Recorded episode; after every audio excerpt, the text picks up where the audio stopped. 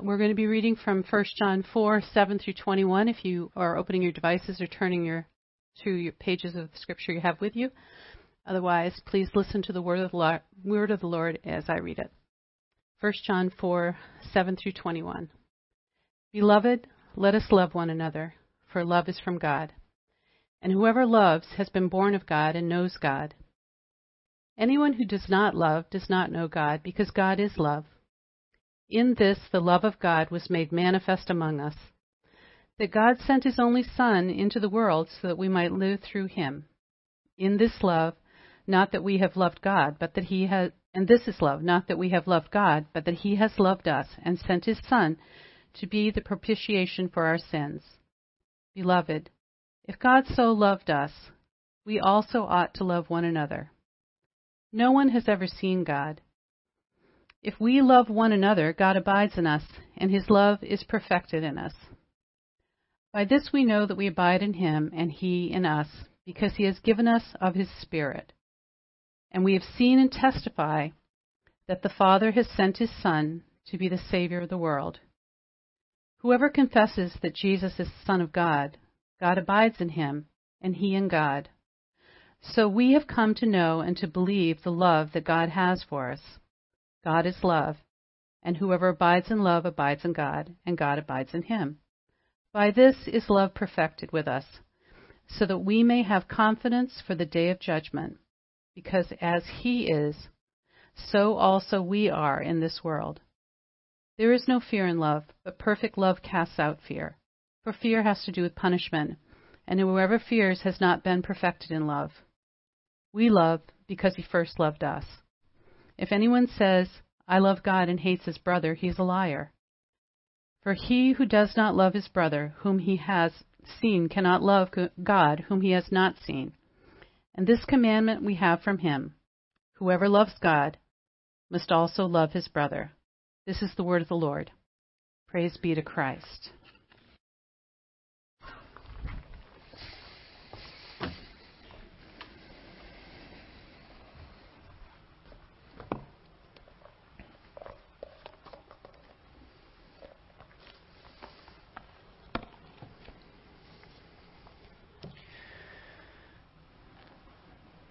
Almost every text that we've utilized in looking at for or every group, pericope, if you will, there's a fun word that theologians like when they mean a section of Scripture,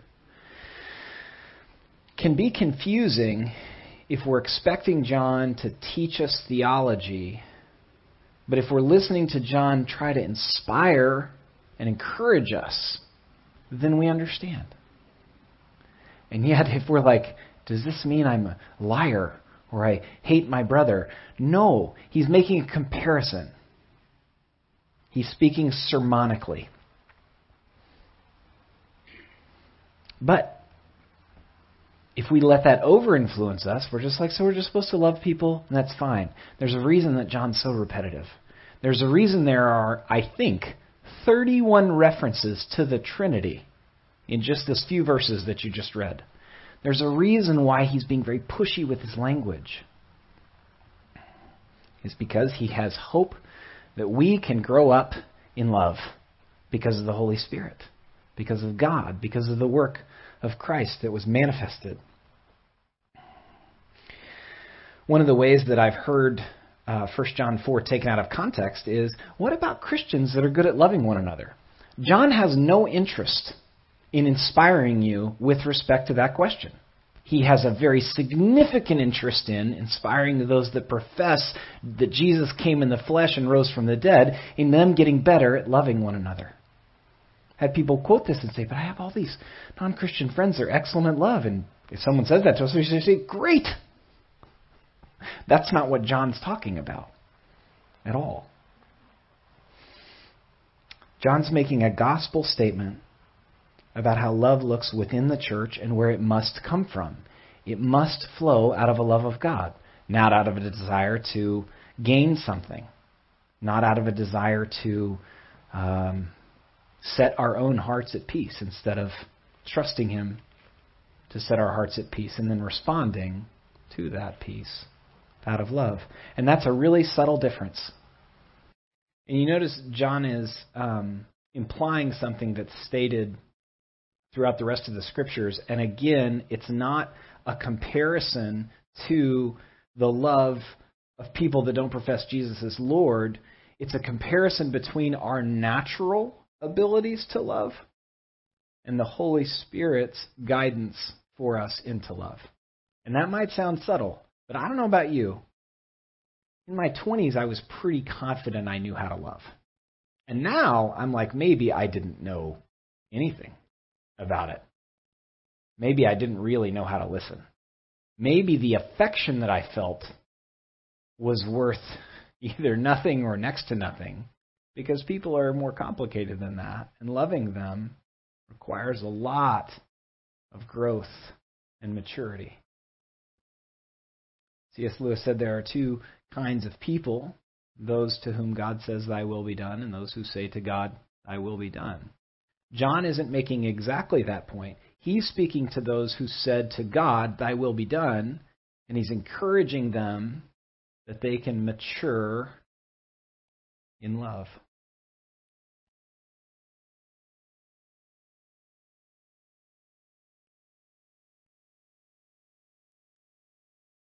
And in these comparisons that he makes, in these negative statements that he makes, in these sermonically pushy statements that he makes, don't miss the good news. For John, the good news is implied, but that doesn't mean we miss it, because we're careful readers of the text. Look again at verses seven and eight and nine. "Beloved, let us love one another, for love is from God, and whoever loves has been born of God and knows God." And John is reflecting on another book that he wrote, the Gospel. He's, I think, thinking about Jesus' words to Nicodemus in chapter three about being born again. And then he writes, "Anyone who does not love God does not know God, because God is love. In this, the love of God was made manifest among us." And here he's talking about how he knew Jesus in the flesh, which is confusing if we take that statement and compare it to "no one has seen God." But if we hear the statement "no one has seen God" as a motivation for loving one another, we understand it. But here's where the gospel comes in.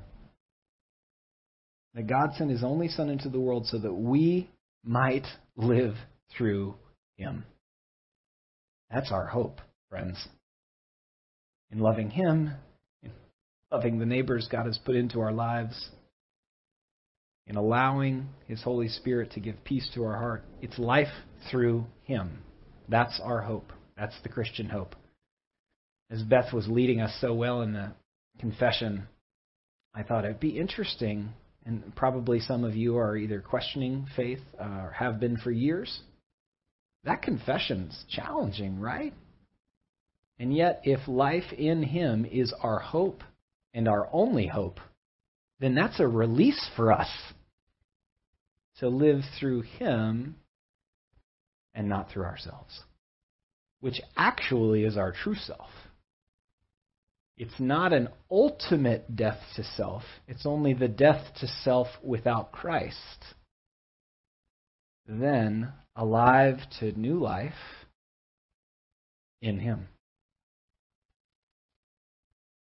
Verse ten says, in, in this is love, not that we have loved God, but that he loved us and sent his Son to be the propitiation for our sins.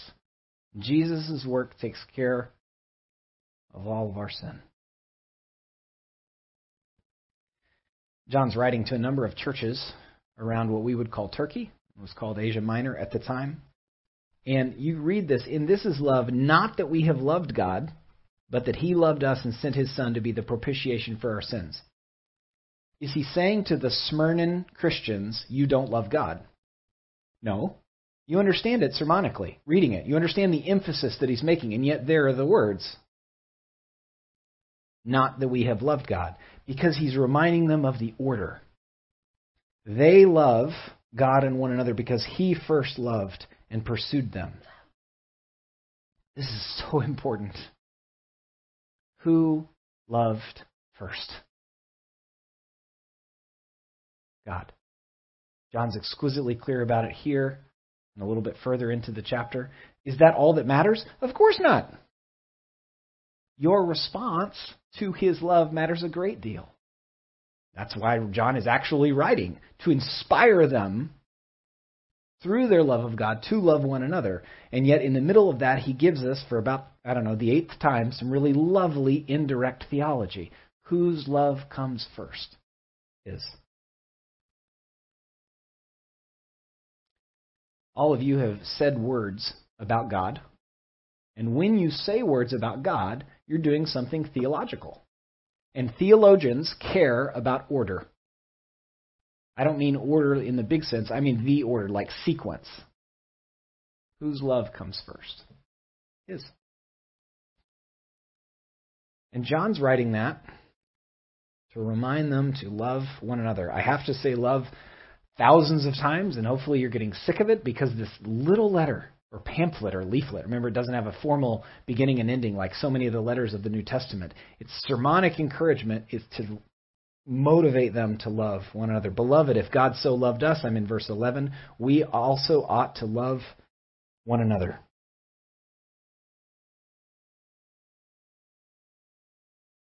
No one has ever seen God. If we love one another, God abides in us, and his love is perfected in us. Now, how can he say, in verse eight, in this the love of God was made manifest among us, and there he's talking about Jesus coming in the flesh, and then say no one has seen God? Because he's making a comparison. You know that you have the love of the Father because of the work of the Son, but you haven't seen the Father, and yet you act as though you've seen the Father. At least some of the time. When you were singing, you're singing with some knowledge that you have the love of the Father. When you were confessing, you were acting in accordance with the Scriptures that teach us that confession is a lovely gift from God, where we remember that we're forgiven and release ourselves from the pain we have caused and that others have caused to us. When you look at the text and you ask the Lord to teach you about his word, you're acting like you have the love of the Father, but you haven't seen the Father. John is making a point about their lives that is true of most of you.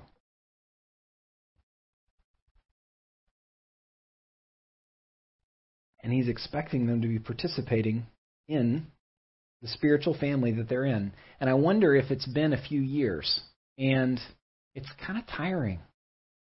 It's tiring to both participate and to do so wisely, because if we don't have wisdom and, and knowledge of our limits, we'll give too much to the church.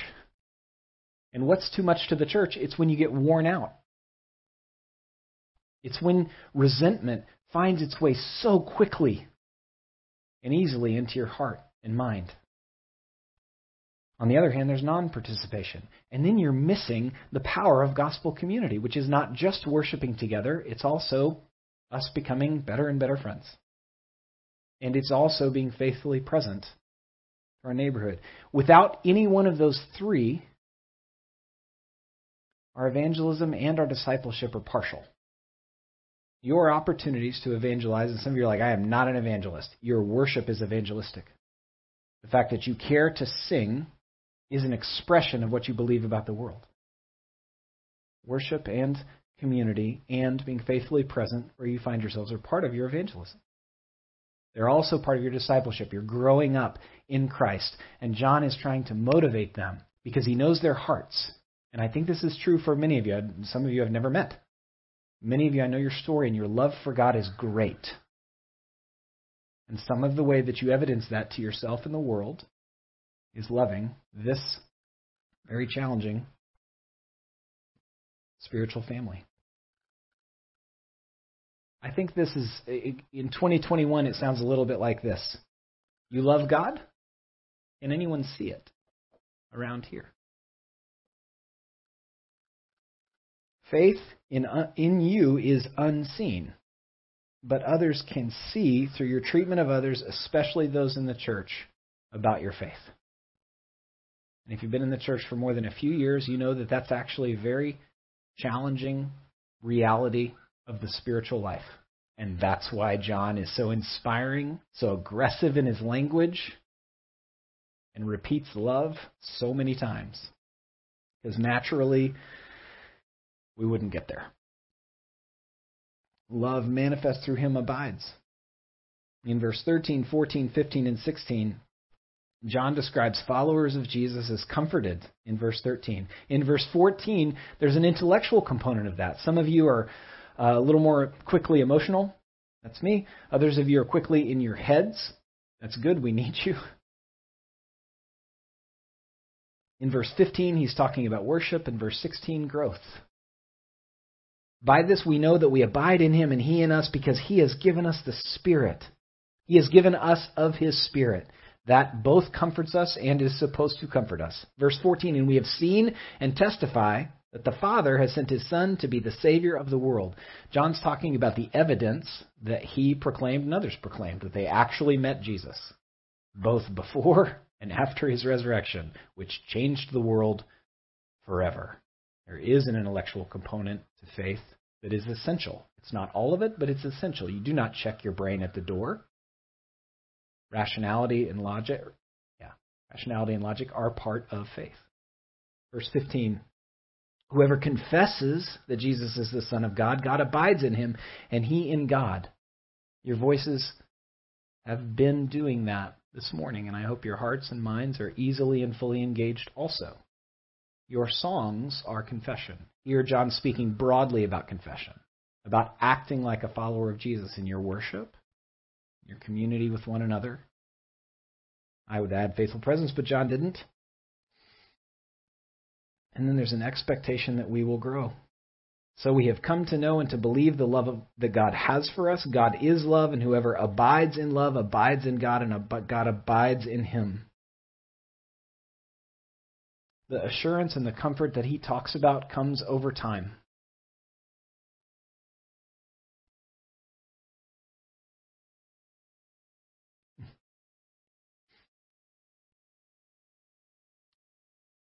Some of you are dealing with addiction, and you wonder where God is.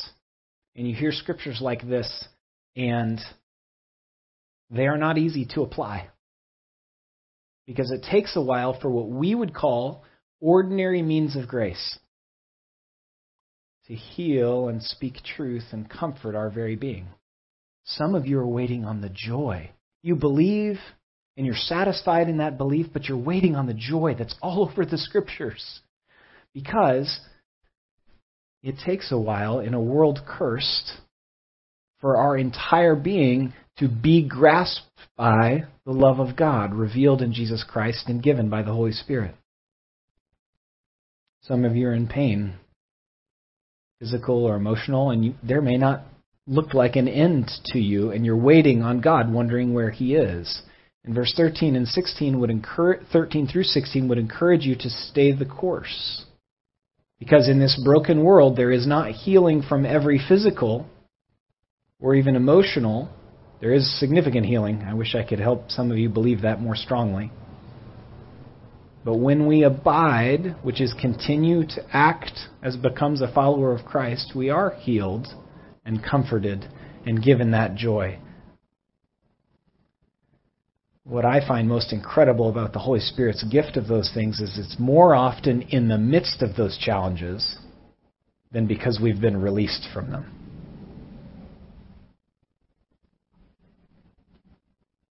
And John penned verses thirteen through sixteen. He's reminding us that we believe and confess, and then our lives are changed.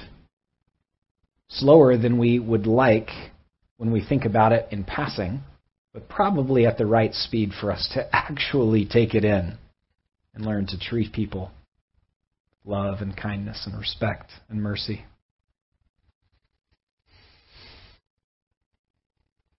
By this is love perfected with us, so that we may have confidence for the day of judgment, because as he is, so also we are in this world. We have talked about this.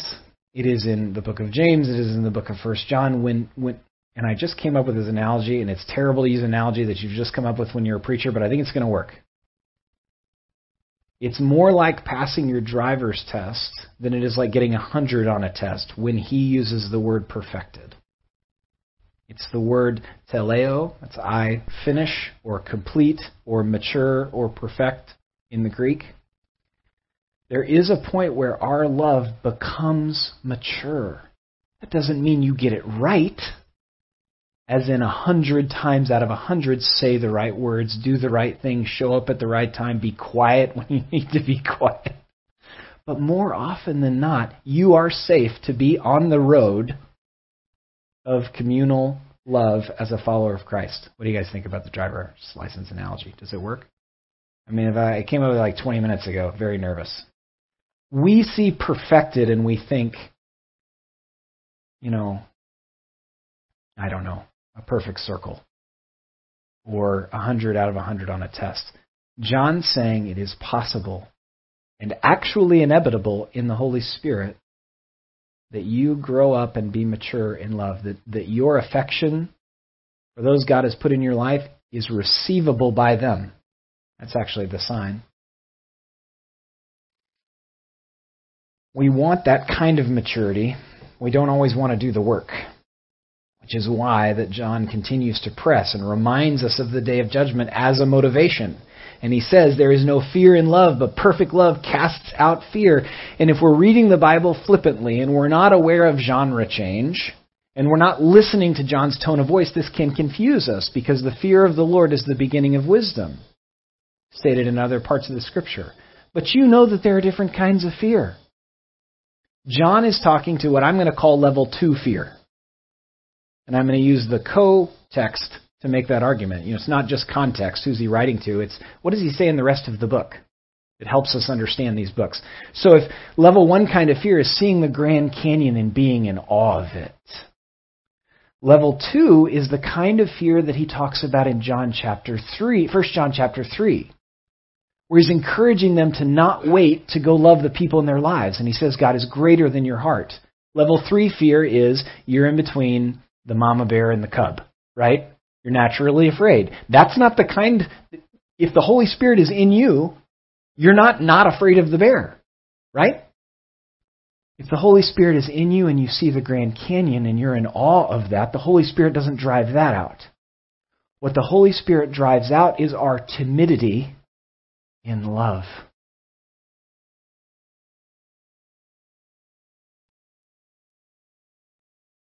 John is sermonically inspiring us to move towards the people in our life in love in ways they can receive. That's the maturing of the love. And to not be afraid of getting it wrong because God is greater than our hearts. You can go back and read chapter three, which is so encouraging about this.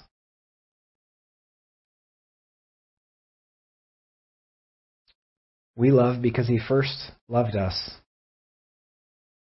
If anyone says, I love God and hates his brother, he is a liar, for he who does not love his brother whom he has seen cannot love God whom he has not seen. And this commandment we have from him, whoever loves God must also love his brother.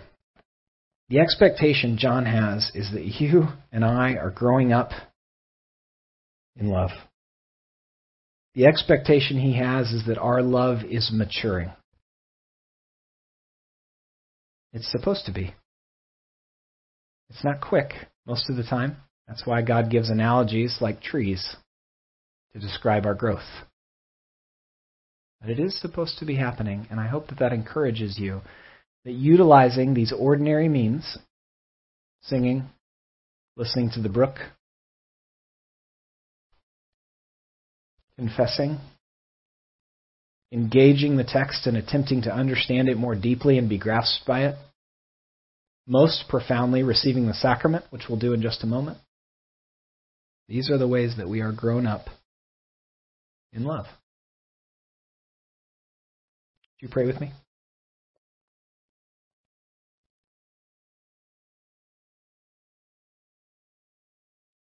Lord, would you be kind and gentle in showing us where and how you are growing us up in love for you and neighbor. Would you help this community of faith to worship you with delight, to engage one another in spiritual friendship using all the tools we need to do that, listening and forgiveness and care and mercy. And would you help us, limited though we are, to be a faithful presence of your gospel with word and deed. Amen.